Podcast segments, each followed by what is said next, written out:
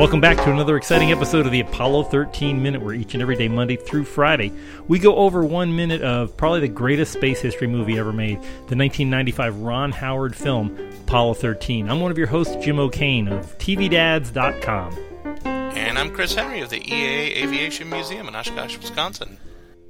And we've got a returning guest who is familiar to most audiences, anybody who enjoys pure entertainment. Yes. So he not only entertains me daily. Exactly. Although I got to work on my juggling. The flaming chainsaws are starting to get old. So I'm Hal Bryan, airplane nerd from the Experimental Aircraft Association here in Oshkosh, Wisconsin, also known as Not Kevin Bacon. Yes, or Halbert.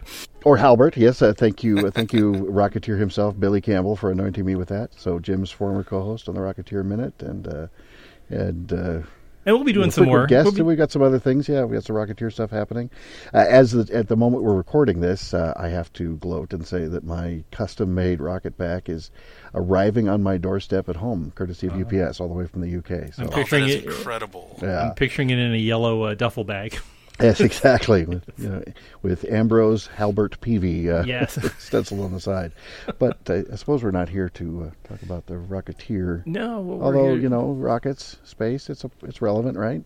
Yeah, we're here to talk about a girl named Tracy and all these people that keep annoying her with beer bottles. Exactly. Here, let me show you this.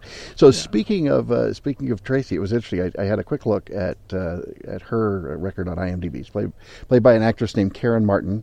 And as we know from our other shows, Jim, IMDb is always perfect. Yes. And it never leads to an embarrassing moment on episode with a guest. But I thought it was sort of charming that after Apollo 13, she did exactly one more movie. And you know what the name of that movie was? It wasn't Apollo 14, was it? No, it wasn't Apollo 18, which I don't think we talk about on this show. It was Man on the Moon. Really? Oh, okay. Yeah, the Andy Kaufman story with Jim Carrey. So she's typecast. She is. And Coda, P.S., she played a rockette. Wow. Okay. We have to we have to track her down somehow. So you've got to get her on her. She was in a space movie. Played a New York City rockette. If it weren't attached to my headset, I'd be dropping the mic right now.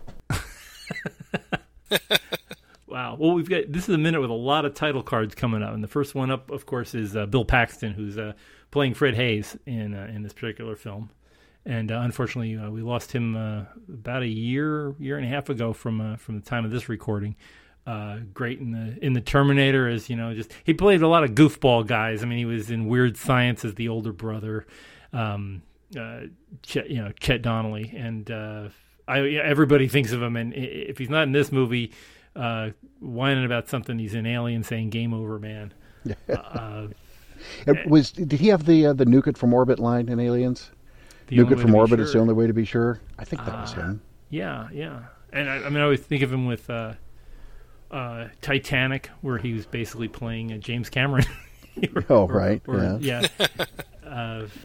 didn't know that in Titanic he was actually supposed to have a much bigger part. There was a whole nother separate part written for the daughter of the older lady and him that I didn't know about. Oh, interesting. Yeah, all I know about the daughter of the older lady is she's the one that wound up married to James Cameron. Somehow she was much more fascinating than Linda Hamilton, who was also in Terminator, like Bill Paxton, so full circle. Oh, yeah, we'll just come back around. And I just saw a picture of Linda Hamilton on the set of the next Terminator movie, too. Yeah, wow. So apparently she's coming back, so that's interesting. Awesome. Wow. Or maybe not. Of course, the big HBO drama, Big Love. I mean, he was great in that. If you watched Big Love, he was all over the place with that film. And it's funny. Paxton's one of those guys that I've always generally liked him in everything he did. And he played a lot of versatile parts, but he was pretty much always just Bill Paxton. Yeah. I mean, he never really looked much different. He never really sounded much different. I mean, Chet Donnelly and the polygamous husband on Big Love are certainly not similar characters, but somehow it's still just Bill Paxton plugged into that. Yeah, he actually made me want to be a storm chaser for a long time after Twister. Did you? I was serious. I wanted to do it, and then I saw a tornado up close once, and I did not want to do that anymore. He was great. I was up at the Kansas Cosmosphere a couple of years back, and he had actually narrated an IMAX film about tornadoes, and I was thinking, there is nobody else you'd want to listen to talking about tornadoes than Bill Paxton. He just exactly. He didn't say "same cow" in the movie, but he did a great job narrating this film about tornadoes. So unfortunately, passing away from a stroke. It looked like it was complications from a heart valve after aortic surgery that he had.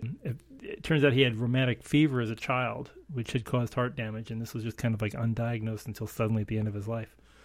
Yeah, tragic loss. He's a great actor, but he left behind a really great body of work. I mean, I think there isn't, as far as I know, there isn't a Bill Paxton movie I wouldn't watch again. Although, wait, I haven't seen Nightcrawler, though. I don't know how Nightcrawler was. That's an interesting thought, and I'm running down the list of things that I can think of, and... Yeah. Tombstone, Predator 2. I mean, it just had, and it was even the goofball guy in True Lies. Just a great. Oh right, yeah. I forgot about that. Yeah, I forgot he was in True Lies. He was great in that. Yeah, yeah. And I'm looking at the list of the things I've seen, which isn't everything he did, but certainly of the things I've seen. Yeah. And by the way, Tombstone, in my opinion, was a documentary. That's what I pretend. Yes, exactly. And, that all really happened just like that. Oh, okay. I may have found my exception, though, Jim. Okay. And we talked about this on our old show with another guest, but he played Jeff Tracy in the live-action Thunderbirds movie. You know, I am almost willing to forgive the Thunderbirds if you take it as a kids movie. You know, you're right. And the vehicles are still cool and everything else. It was kind of a blasphemous use of a beloved property, but if you took that piece out of it, it would be inoffensive at worst. Yeah. So something about bad guy Gandhi that just, I don't know. But, bad guy Gandhi, exactly. We're kind of sliding off thing. But speaking of people above the card, people above the title, we came up to another great actor who's still with us, Gary Sinise, Lieutenant Dan. I mean, I think that's what everybody goes for. Oh, sure. But he played everything from like he was Harry Truman in the movie Truman, where he won a Golden Globe Award, playing Ken Mattingly in this movie. And then, of course, he was always on CSI New York. One of the small things I remember from the show in CSI New York was that his wife, the backstory in it was his wife died during 9/11, and he had a balloon in his closet. And the reason that he never let go of the balloon in his closet was because that held his wife's breath in it. And it's just like a really touching. He did a scene with a balloon, and you can never believe that somebody could act deeply with a balloon. But it's just one of those unforgettable things. I mean, well, Tom Hanks, star of this movie, did it with a volleyball. Yeah, so you know, go figure round objects. That's the measure of a good actor. And of course, Gary Sinise and his band frequent guests here in Oshkosh at our air show and fly-in. So we've gotten to see him quite a few times, and a very authentic and devoted supporter of causes around our veterans, and an avid supporter, and very much the real deal. You know, you see I think you see a Gary Sinise movie, and you don't turn away from a Gary Sinise movie because he really is great at picking good properties. I mean, I think he really finds ones that he can stretch. Right. You know, there's one I like that probably isn't as famous as the others, but I always liked Ransom. That was a good movie. Oh, with he was a detective. Yeah, he was the detective in that. Yeah, that's right. And, you know, I have seen, I would estimate 40% of everything that Karen Martin ever did. And, that's true. And I enjoyed both of those films. So I'm a fan. Karen Martin. Last above the title is Ed Harris.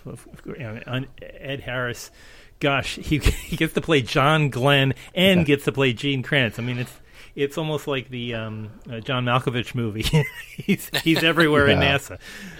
Yeah, you know, that's such a funny thing because I obviously, you know, Chris is very well acquainted with Gene Kranz. I've met him maybe on two occasions.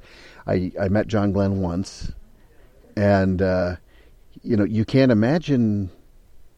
It doesn't make any sense to think about one guy playing both parts. Really, I mean, they're not wildly different, but they're certainly different people, but. until this movie came out, man, Ed Harris is John Glenn. That's all he'll ever be. It's like every movie I see him in, oh, John Glenn's in this movie. Yeah. And then suddenly this movie comes around, and he's this terrific Gene Kranz, and I'm left scratching my head.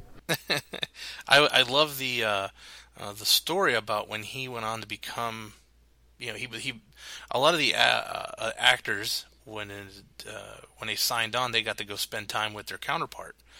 And Ed Harris was actually filming another movie and couldn't do that. So what he did, at least as much time as the other actors were spending, so what he did was he hired Milt Windler and Bill Reeves, who were two of Gene Kranz's cohorts in Mission Control, and he actually had them go and live on the set of the movie he was filming. And then when he wasn't acting in this movie, he would sit in with them, and they would teach him what it was like to be Gene Kranz. And then he did get to spend some one-on-one time with Gene.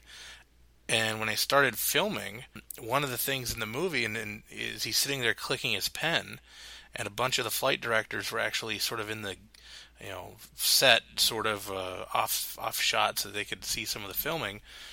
And Gene said, you know, that was really good, but what's up with clicking the pen?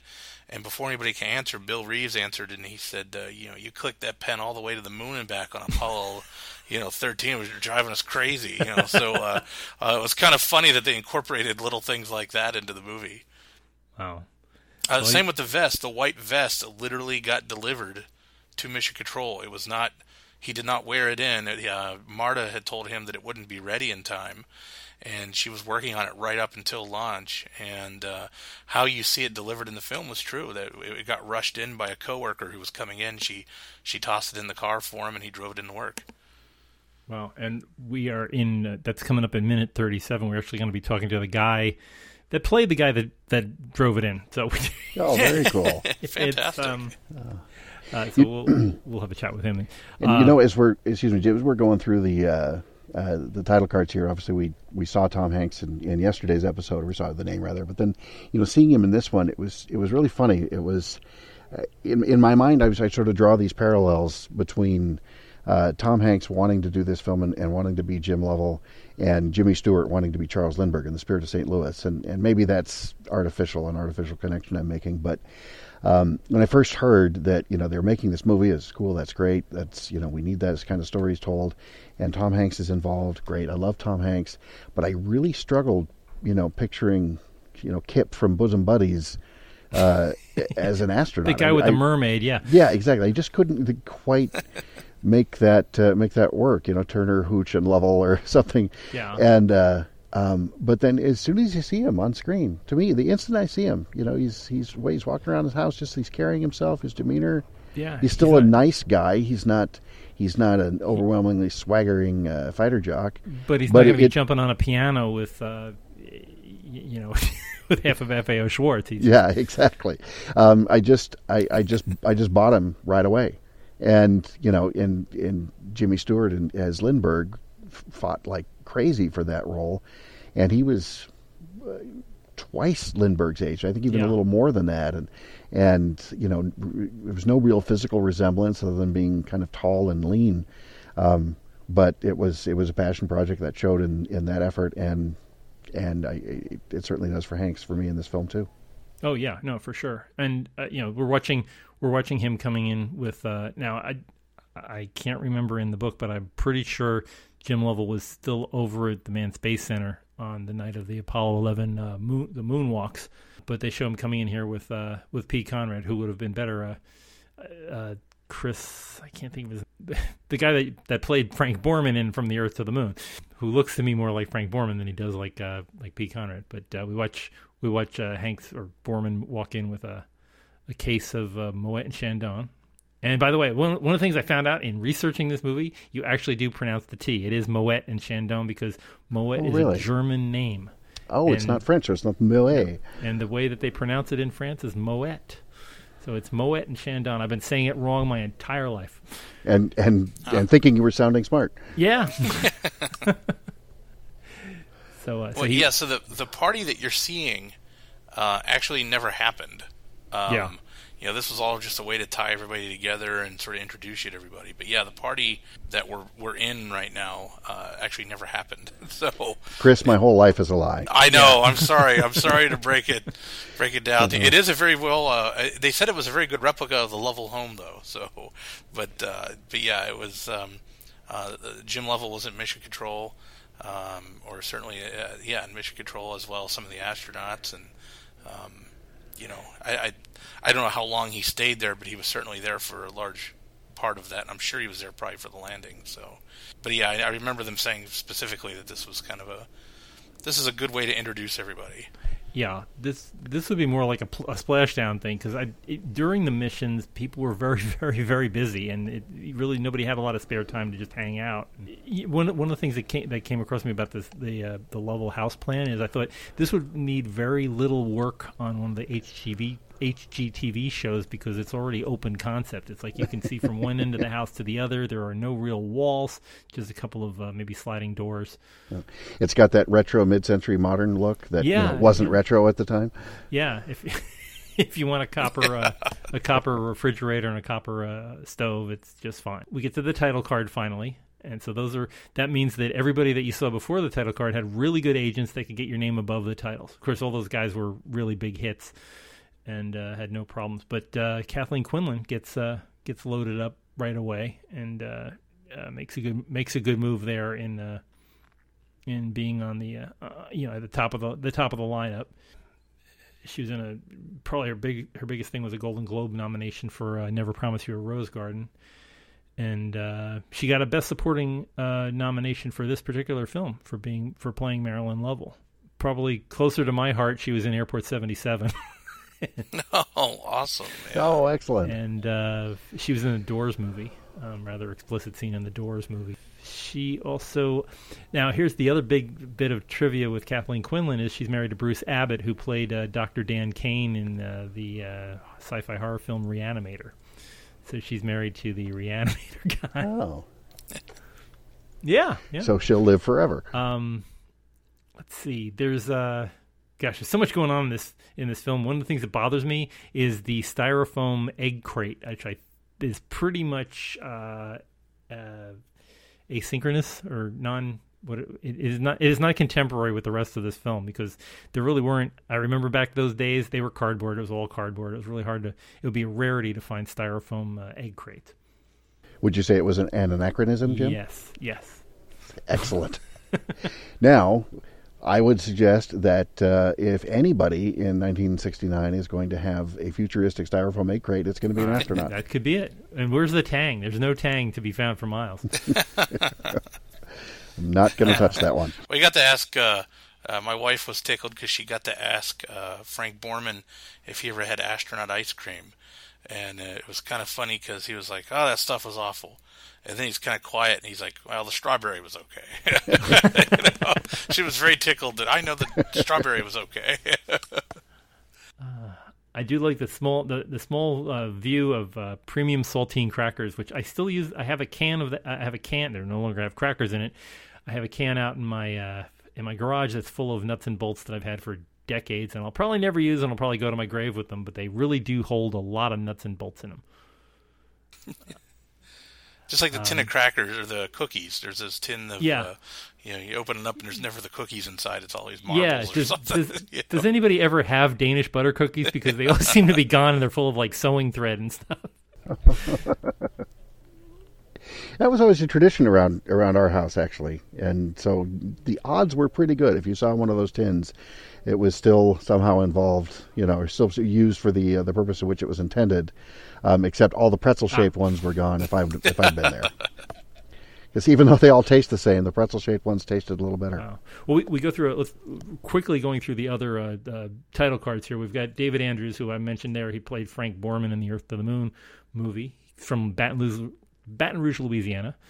He graduated summa cum laude from Louisiana State before going on to study law at Duke University and earning a law degree from Stanford Law School.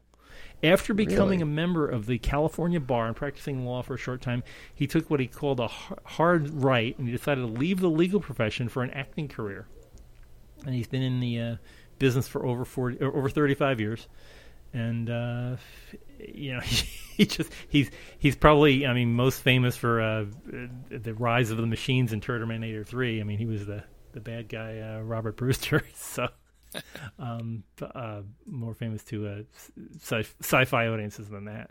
Xander Berkeley, of course, being the bad guy in several seasons of 24, as being Jack Bauer's boss. Love 24, by the way. Yeah. It was he was Bernard Rose in Candyman. He was in Terminator 2. He was in Gattaca, and you know, he has this weird thing of being the bad guy, or not the bad guy, but the flunky, the guy that is the dodge, the guy that kind of puts stuff in their way. So here he's playing like kind of a smarmy press secretary, or you know, public affairs officer for NASA. He was in A Few Good Men. He was in Heat. He was in Air Force One. He was in Amistad. I mean, this guy's been everywhere, and he's still one of, you know, that guy faces. Jeez. He gets into a lot of movies because apparently he's really easy to work with, and people know who he is when he's on there. Is he the Rick Overton of this movie? That could be. Yeah. Okay, then. Yeah. He's out there. We've got, you see Christian Clemenson listed on the page there. That he plays the flight surgeon. He was in United 93, The Big Lebowski. He's from Iowa. That's all I know about him. Brett Cullen, who we just see briefly as Lovell is handing off the champagne to his son. Brett Cullen passes by there in that yellow very 1969 shirt with the white collar, which I think I had one of those when I was a kid, and it was a health tech shirt and looked just like that. Probably most famous, if you watched Lost, he was one of the others. He was Goodwin Stanhope, and he was the guy that infiltrated the camp of the tail section survivors. Oh, I never knew that. Yeah. He was married to the island's therapist, Harper, and Goodwin worked at the Tempest station and first met with Juliette Burke after being treated for a chemical burn by her. He began an affair with her, much to the dismay of his wife and Ben, who was in love with Juliette. So he wound up getting killed rather horribly. So that's... That's it for the big guys walking through. Brett Cullen ending that. I do want to point something out in the movie. You see them looking at the Time Life the Time magazine. Yeah. The Time magazine Men of the Year. In our museum, we actually now own the print of that. I mean, the original and the original machine that printed it. The printing press part. It was given to Frank, and Frank gave it to us. So we actually have that real one here in the museum now. Wow. Well, and they did such a nice job with the movie version too. Of you know, and it's real Frank and real Bill Anders and real Tom Hanks. Yeah. Yeah, it's just it's an amazing, very iconic picture of the time. I mean, the fact that the Men of the Year for 1968 were Apollo astronauts. They saved 1968. Yeah. To the right of it, you see a poster of the Admiral of the Great State of Nebraska. That's a real thing. It's like being a Kentucky colonel. The Nebraska Admiral is Nebraska's highest civilian honor, and it's an honorary title bestowed on individuals by the approval of the governor of Nebraska, the only triply landlocked U.S. state. It's not a military rank. It requires no duties and carries with it no pay or compensation. Admirals have the option of joining the Nebraska Admirals Association, a nonprofit organization that promotes the good life of Nebraska. Well, I just found another item for my bucket list. There you go. You got to be that. Yeah, it's, there's nothing to do and no pay. I'm in. Yeah, it's on the bottom of it. It's the declaration says that I, the governor of Nebraska, do strictly charge and require all officers, seamen, tadpoles, and goldfish under your command to be obedient to your orders as admiral, and you are to observe and follow from time to time such directions as you shall receive according to the rules and disciplines of the great navy of the state of Nebraska. Is there only one at a time, or like only one per year, or? It's commissions in the Nebraska Navy have always been given to prominent citizens both inside and outside of Nebraska. However, anyone can request to be nominated as long as he or she has, quote, contributed in some way to the state, promoted the good life in Nebraska, and warrant recognition as determined by the governor. I may have driven through Nebraska, and I don't believe I've ever said anything bad about it. There you go. All right. Well, now you got to get your application in. I mean, if you know somebody up there. I do buy a lot of Omaha steaks, but I don't know. There is that. Anyway, I'm here to say that we are definitely promoting the good life in Nebraska. So anybody wants to amen to that. We're ready for that. Here's to the Cornhuskers. Quite a thing. And I guess if we do have the honor of having Jim Lovell on our show, I really got to ask him about that being an admiral in Nebraska. And ask him if his kid ever got that haircut. Yeah. It was a long summer that year. All that wood, that great wood paneling, which would probably be covered over with a good solid drywall by now, and updated by a sort of HGTV. But a great minute, a very Hollywood minute following a very space minute. But we'll be talking more about some of the other pictures and paintings on the wall. Hal, thank you so much for being on the show. I really appreciate having you on. We'll probably have you back on in later minutes as events warrant. I certainly hope so. It's always a pleasure, and it's and aside from the awkward ex-husband new wife dynamic we have going on here, it's been a real pleasure. Wow. Well, you've been nothing but a gentleman, Chris, Jim. That's yeah. and I hope you two were very happy together. Yeah. Hey, Jim, have we told you about seeing the sunrise yet? Oh, yeah, you got to ask about that. Yes. Wow. Okay, Ivan. Well, we will pick some more of this up tomorrow, but it's been great. If you've missed the first two episodes, folks, you've got to get back and listen to them. They are available always at apollo13minute.com, just the apollo13minute.com. You can find us also on iTunes and Google Play or wherever you pick up wherever you're listening to this, go back and you'll probably find more of them. So go check those out. Please sign up. If you do go to iTunes, please leave us a great review, because the more people that leave good reviews, the more people will find out about our wonderful show. And we're just getting started here. So check back with us here as we look forward to Thursday here on the Apollo 13 Minute. Coming up on Lost the Signal in 30 seconds, and we'll see you here tomorrow on the Apollo 13 Minute.